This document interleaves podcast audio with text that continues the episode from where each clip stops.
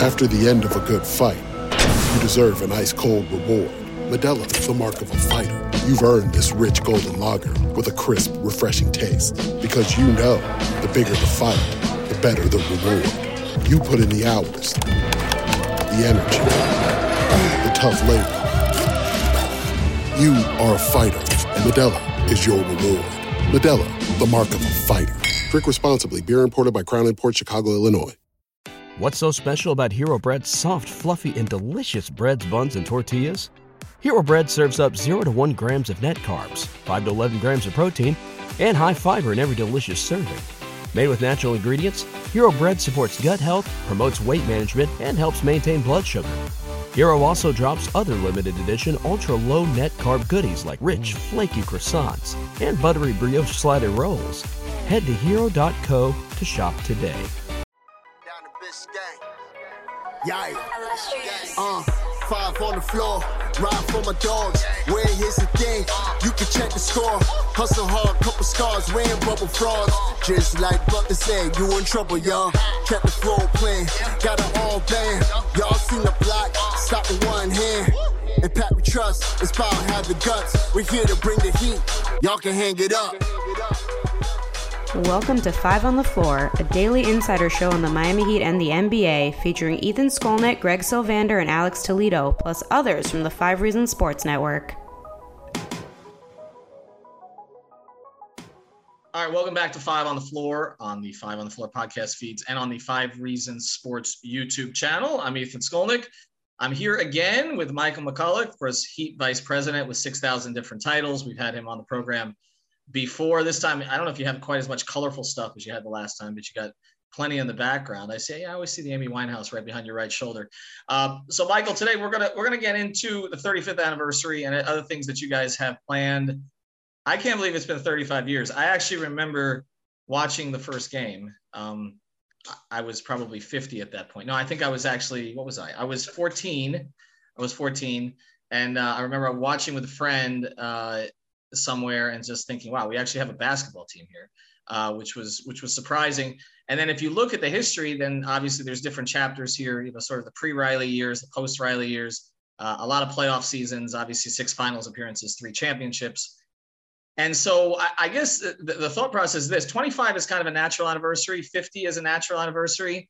Uh, what was the conception here in terms of okay, we're going to do something for 35?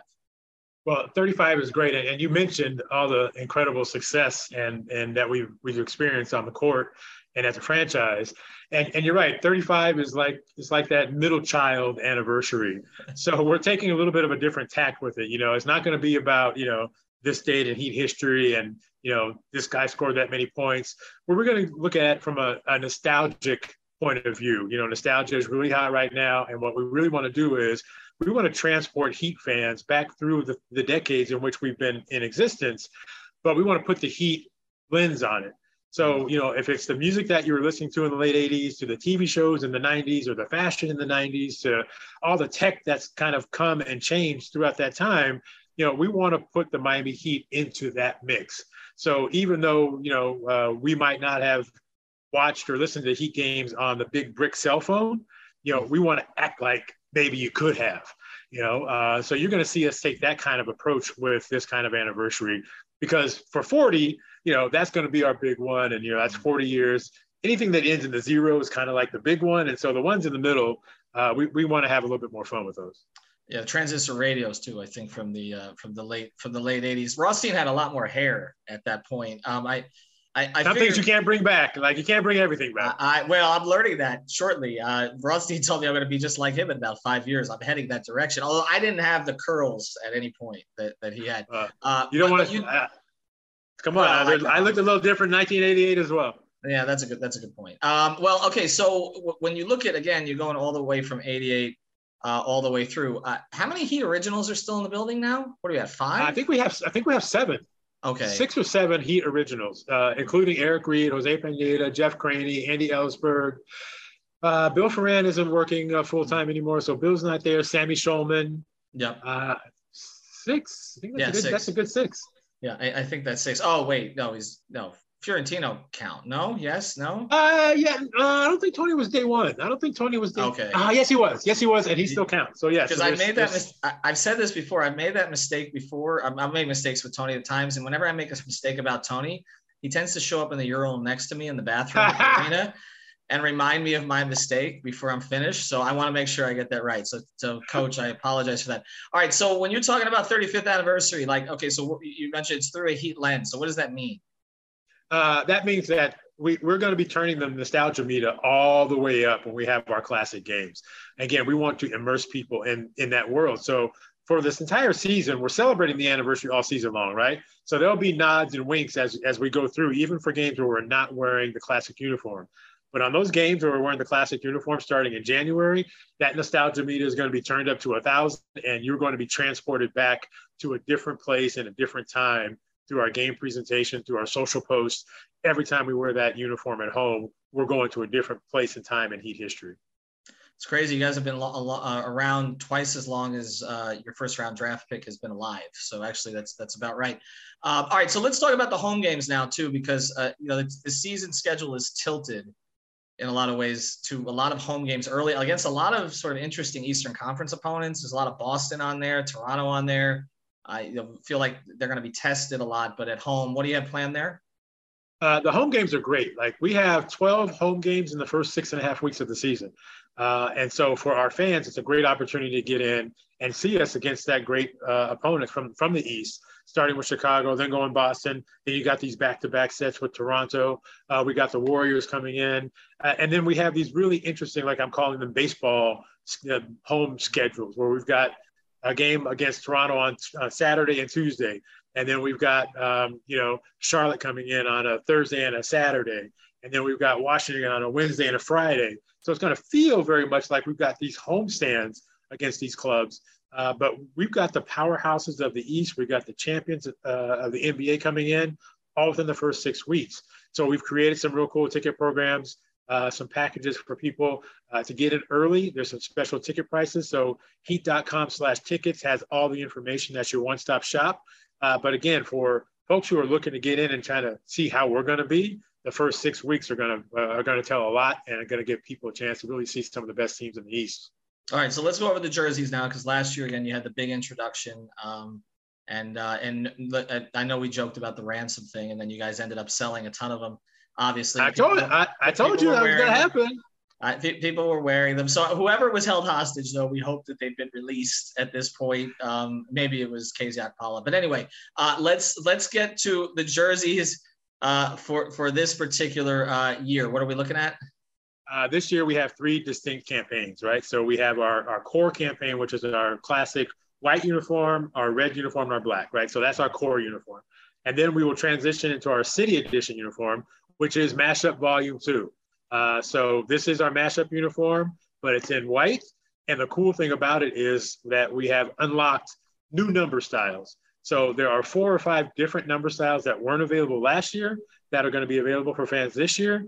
Uh, and what's also different is the players had to choose different numeral styles than what they had last year on the black jersey. So even though you might have gotten Bam's 13 last year, you're going to want Bam's 13 this year because not only is it white, but he has a new number style that he's he's selected. So that takes us from you know the 5,000 uh, choices that a fan had to over 12,000 different combinations that a fan can make because we've unlocked these new uniforms. And then in January, we uh, unveil our new classic uniforms. So again, this is from opening night, uh, 1988, that chunky number style uh, the striping down one side, you know, everyone's familiar with the uniform, but for retail, we've done a couple really interesting things. We've got a really cool patch that's going to go above the jock tag, and that patch is going to have an AR element to it. So when you hover your phone over it, you are going to be immersed in this heat celebratory uh, experience. Uh, so three different distinct styles, three different distinct campaigns, uh, all wrapped up in the anniversary season. All right. And where does everybody find everything here? Uh, Heat.com slash tickets is your number one stop, your one stop shop for all things ticket related. And then obviously Heat.com and Heat on our social will take you through this entire campaign. Is there anything new for Game? I mean, Golden Oldies back this year again? Golden Oldies ain't going anywhere. They're back this year. Heat Dancers are back this year. We got our usual stable of talent, uh, but we have some, you know, we got some great fun stuff planned for uh, for this season. Some real cool giveaways. Opening night is a really awesome bucket hat. You know, so we're you know we're pulling out the stops. We want our fans to come back this year. All right. Well, Golden Oldies, I've got three more years before I can apply. So, you know, I'm fixing my knee. I'm getting ready for it. Uh, Michael McCullough, Heat Vice President, thanks for joining us again on Five on the Floor. Ethan, you got it, man. Appreciate it. Always, always happy to be here. This show is sponsored by BetterHelp. What's the first thing you do if you had an extra hour in your day? Go for a run, take a nap, maybe check the stats of the latest Miami Heat game? I've got a better idea. A lot of us spend our lives wishing we had more time. The question is, time for what? If time was unlimited, how would you use it? The best way to squeeze that special thing into your schedule is to know what's important to you and make it a priority. Therapy can help you find what matters to you so you can do more of it. I've benefited from therapy. I went through some life changes, major life events, had some difficulties wasn't a believer in therapy, but it helped me and it can help you also. So if you're thinking of starting therapy, give BetterHelp a try. It's entirely online, designed to be convenient, flexible, and suited to your schedule. Just fill out a brief questionnaire to get matched with a licensed therapist and switch therapists anytime for no additional charge. So learn to make time for what makes you happy with BetterHelp. Visit betterhelp.com slash Miami Heat today to get 10% off your first month. Again, that's betterhelp, H-E-L-P dot com slash Miami Heat. After the end of a good fight, you deserve an ice-cold reward. Modelo is the mark of a fighter. You've earned this rich golden lager with a crisp, refreshing taste. Because you know, the bigger the fight, the better the reward. You put in the hours, the energy, the tough labor. You are a fighter, and Modelo is your reward. Modelo, the mark of a fighter. Drink responsibly. Beer imported by Crown Port Chicago, Illinois. Brain fog, insomnia, moodiness, weight gain. Maybe you think they're just part of getting older, but MIDI Health understands that for women over 40, they can all connect to menopause. It's at the root of dozens of symptoms we experience, not just hot flashes. MIDI clinicians are menopause experts, offering safe, effective, FDA approved solutions covered by insurance. 91% of MIDI patients get relief from symptoms within just two months. Book your virtual visit today at joinmidi.com. Ethan Skolnick back on five on the floor here at Miami Heat Media Day. I got Gad Cartagena, Brady Hawk, Alex Toledo producing, and now we've got Haywood Highsmith. And you're kind of next, I think. Uh-huh. Like when like when we talk about the developmental cu- culture of the Heat, it seems like there's always two or three guys every year. Last year, I remember talking to Heat officials in the offseason and saying, You're really going to trust Strus and Vincent to be rotation players this year? And they were like, Yes, but you'll see. Yeah. And you go back to previous years and all the guys that this organization has developed since Pat's been here. I mean, all the way back to the Anthony Carters and the Ike Austins. I'm old, but also, and I know AC's on the coaching staff now, but but then then to you know uh, guys like Tyler Johnson, Hassan Whiteside, et cetera, players who maybe didn't find an opportunity somewhere else but did here. So I wanted to start with you on this for uh, this first did you seek to be in this organization specifically? Or did you view this as a good fit because of the culture that they've developed and the fact that they that eric and others in the organization will give opportunities to guys who maybe didn't get in other places? Yeah i mean the miami organization has always been known for obviously winning first and foremost so it's a great organization for that. But um the culture here has been great as well. But you know they've got a lot of guys from G, like you said, and they developed them and then they put him through a system, and you know, obviously it's been working. You know, Max started in the in the playoffs last year. You know, Caleb, a guy was on a two way contract, converted him. He played very well last year as well. And you know, Duncan came to G League now. He's on you know a good contract as well. So I mean, they have a good system here. You know, they believe in the development and growth of players, and you know, it's been working for them. You know, they've been to the playoffs a lot of times with G League guys and a lot of undrafted guys as well. So I just I look to this organization as a great opportunity for me just to just grow as a player, get better, learn, and and you know just try to make the most out of the situation. And summer league it always seems like that's the testing ground. Like you know you look at uh, you know before last season omer and max and they were putting the ball in max's hands at the end of games and then all of a sudden the ball's in his hands at the end of games in the eastern conference finals. We didn't expect that was going to happen quite that quickly but it did. But it also seemed like they put a lot on your plate in the summer league this year and made you maybe more of a featured player. What what were you comfortable with and, and what did you feel like coming out of the summer league experience that you needed to work more on yeah, um, I'm always been comfortable in the defense end. I feel like just guarding one through four Um, you know, switching on the guys, um, being that guy who's going to be the leader on the team. Obviously, I was one of the older guys on the summer league team, so I had to be kind of a leader, kind of show guys the ropes around here, how the heat go, how the culture is. So I used the opportunity, you know, just be more of a leader, you know, just trying to grow as me as a player. Um, so you know, they had the ball in my hands, you know, a good amount of times on, you know, um, handoffs, slips, short rolls, you know, shooting threes, uh, fist slips out, stuff like that. You know, just trying to get me my feel and stuff, get me better with that. But um, you know, coming out of summer league, I think I you know, definitely showed a lot what I can do and help this team impact on defense and the first and then offense in second. And um, you know, I definitely been working on my shot a lot you know, just to, you know, shooting has always been a big part of basketball. You know, I think that can help me get on the court more this season. You know, playing next to guys like Jimmy and Bam, you know, being able to shoot the ball is a good, you know, good um skill to have. But um, just you know, I'll use some of these just to try to get better, just to prove that I can, you know, play in this league and I can bring some impact on this team. There's been a lot of talk about the team search for a four, and then obviously with the loss of PJ first. Was there anything you learned from PJ that you think you can apply this season in general with your role? And two, just how confident are you to possibly make a run for those type of spots in the front court? Yeah, my goal this season definitely to get more minutes, get more quality minutes. You know, going to this, going to training camp. You know, just trying to you know prove and show what I can do. You know, like you said, PJ was a you know big part of this team. He did the little things. You know, he set a set good screens. He guarded the best player every night. I'm pretty sure hit a lot of you know, um, clutch three and stuff like that. So, you know, replacing him is going to be tough for sure. You know, he has a toughness about him. You know, he has a winning mindset about him. You know, so um, I definitely PJ was one of the guys that definitely um helped me a lot last season when I first came to the Heat. You know, just watching him play and watching how he was in huddles and the intensity that he was and talking to guys and the communication on defense. You know, just how how attention to detail he was, and you know, and, and um, walk through stuff like that. I think um, you know, he's all about winning, and I can just use stuff like that just to help me in my career as well. Seems like every year Erik Spoelstra kind of tweaks the offensive system, so whatever we think it's going to be, it doesn't turn out to be that way. Particularly when you guys get through training camp and then go forward. But when you talk about wanting, uh, you know, improve your shooting, you weren't shy shooting when you when you got opportunities with he. I mean, he gave you the green light, right, to take your shots. For sure, for sure, yeah. And when you talk about shooting, because we know obviously PJ kind of mastered the corner three, yeah. right? I mean, at one point last year, he was shooting like 85% from three. it didn't hold up quite that that way the rest of it. But is that the spot that you see in this offense where, because obviously Jimmy's going to get a lot of, uh, I mean, Jimmy's going to get a lot of work, a lot of touches. Kyle's going to have the ball. If Tyler starts, then you're talking about another scorer in the starting lineup.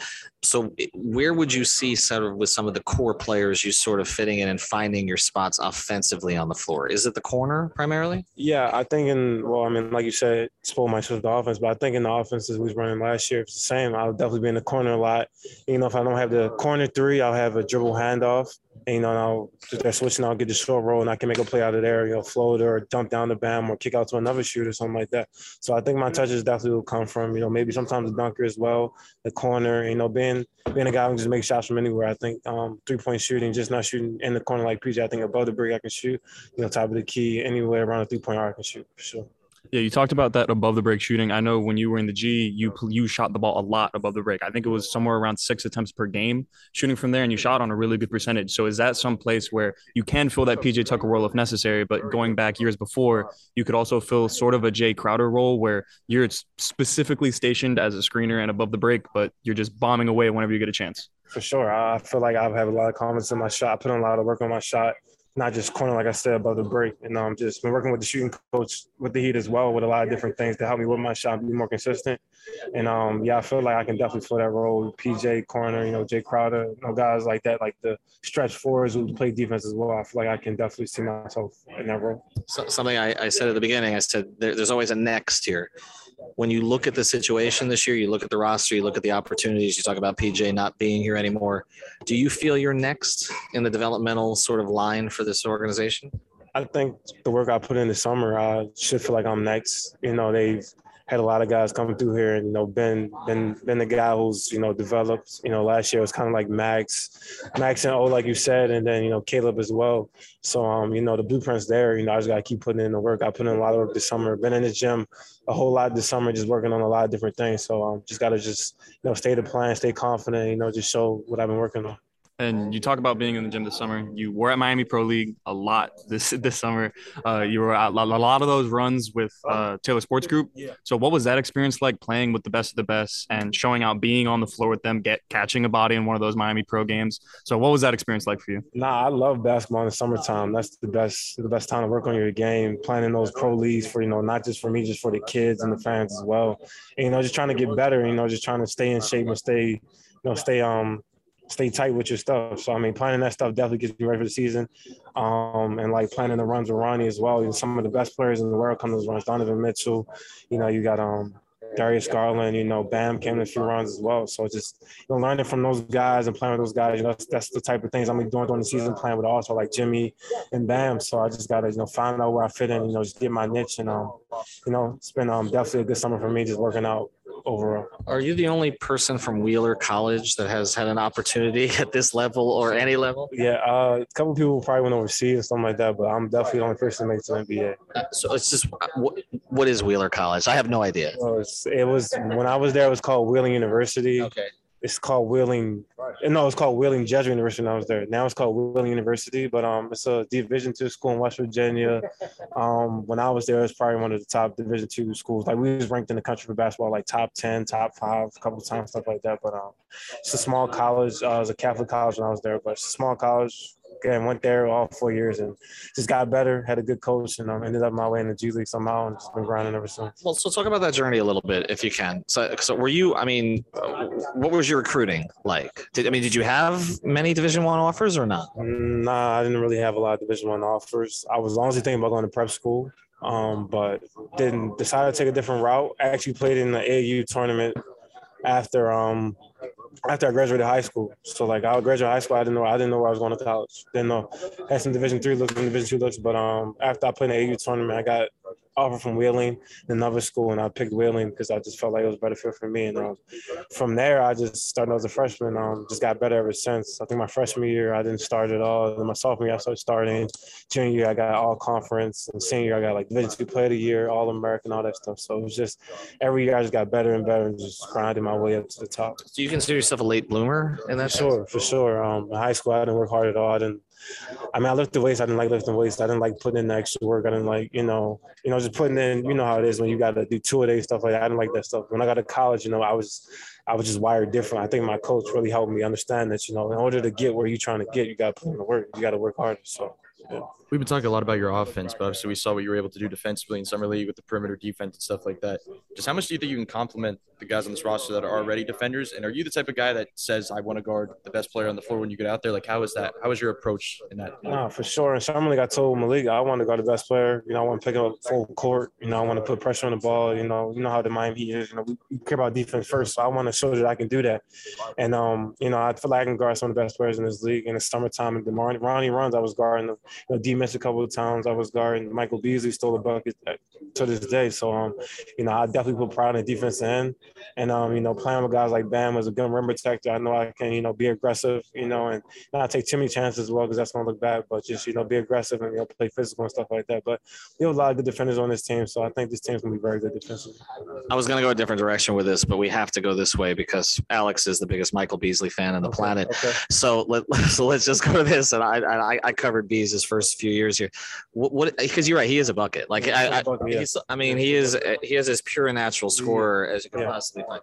How do you guard Michael Beasley? There's no way to guard him. You just gotta hope he. I mean, you can do like you can try to rip him or strip him, but if he gets to his spot and shoots over top of you, it's over. He's six ten, so it's not really much you can do. You can do your best, but if he missed the shots, because he missed the shot, to be honest with you, but he's a tough guard. He's 6'10 and can shoot it from anywhere and gets to a spot. He's he's tough. Well, I mean, that's the thing. We're trying to get him back in the league nah, somewhere. He, he should. I honestly believe he should be back in the league at some point. Like he's he's putting he's been putting in a lot of work, but he's in China right now. But he, I honestly think that he, he can get back in the league somehow. I think you should suggest it to Spo because you know, he had a couple years with me. That's out of my um, out of my tax bracket. I just, just play defense and try to you know, whatever. All right, final thing here, because um, you talk about being a late bloomer here a little bit. One of the things that uh, is the signature of this organization is not just that they they find kind of diamonds in the rough here, but also that that most of the guys didn't have the easy path on this team. Um, there aren't a ton of guys who are heavily recruited. There's not a lot of McDonald's All Americans.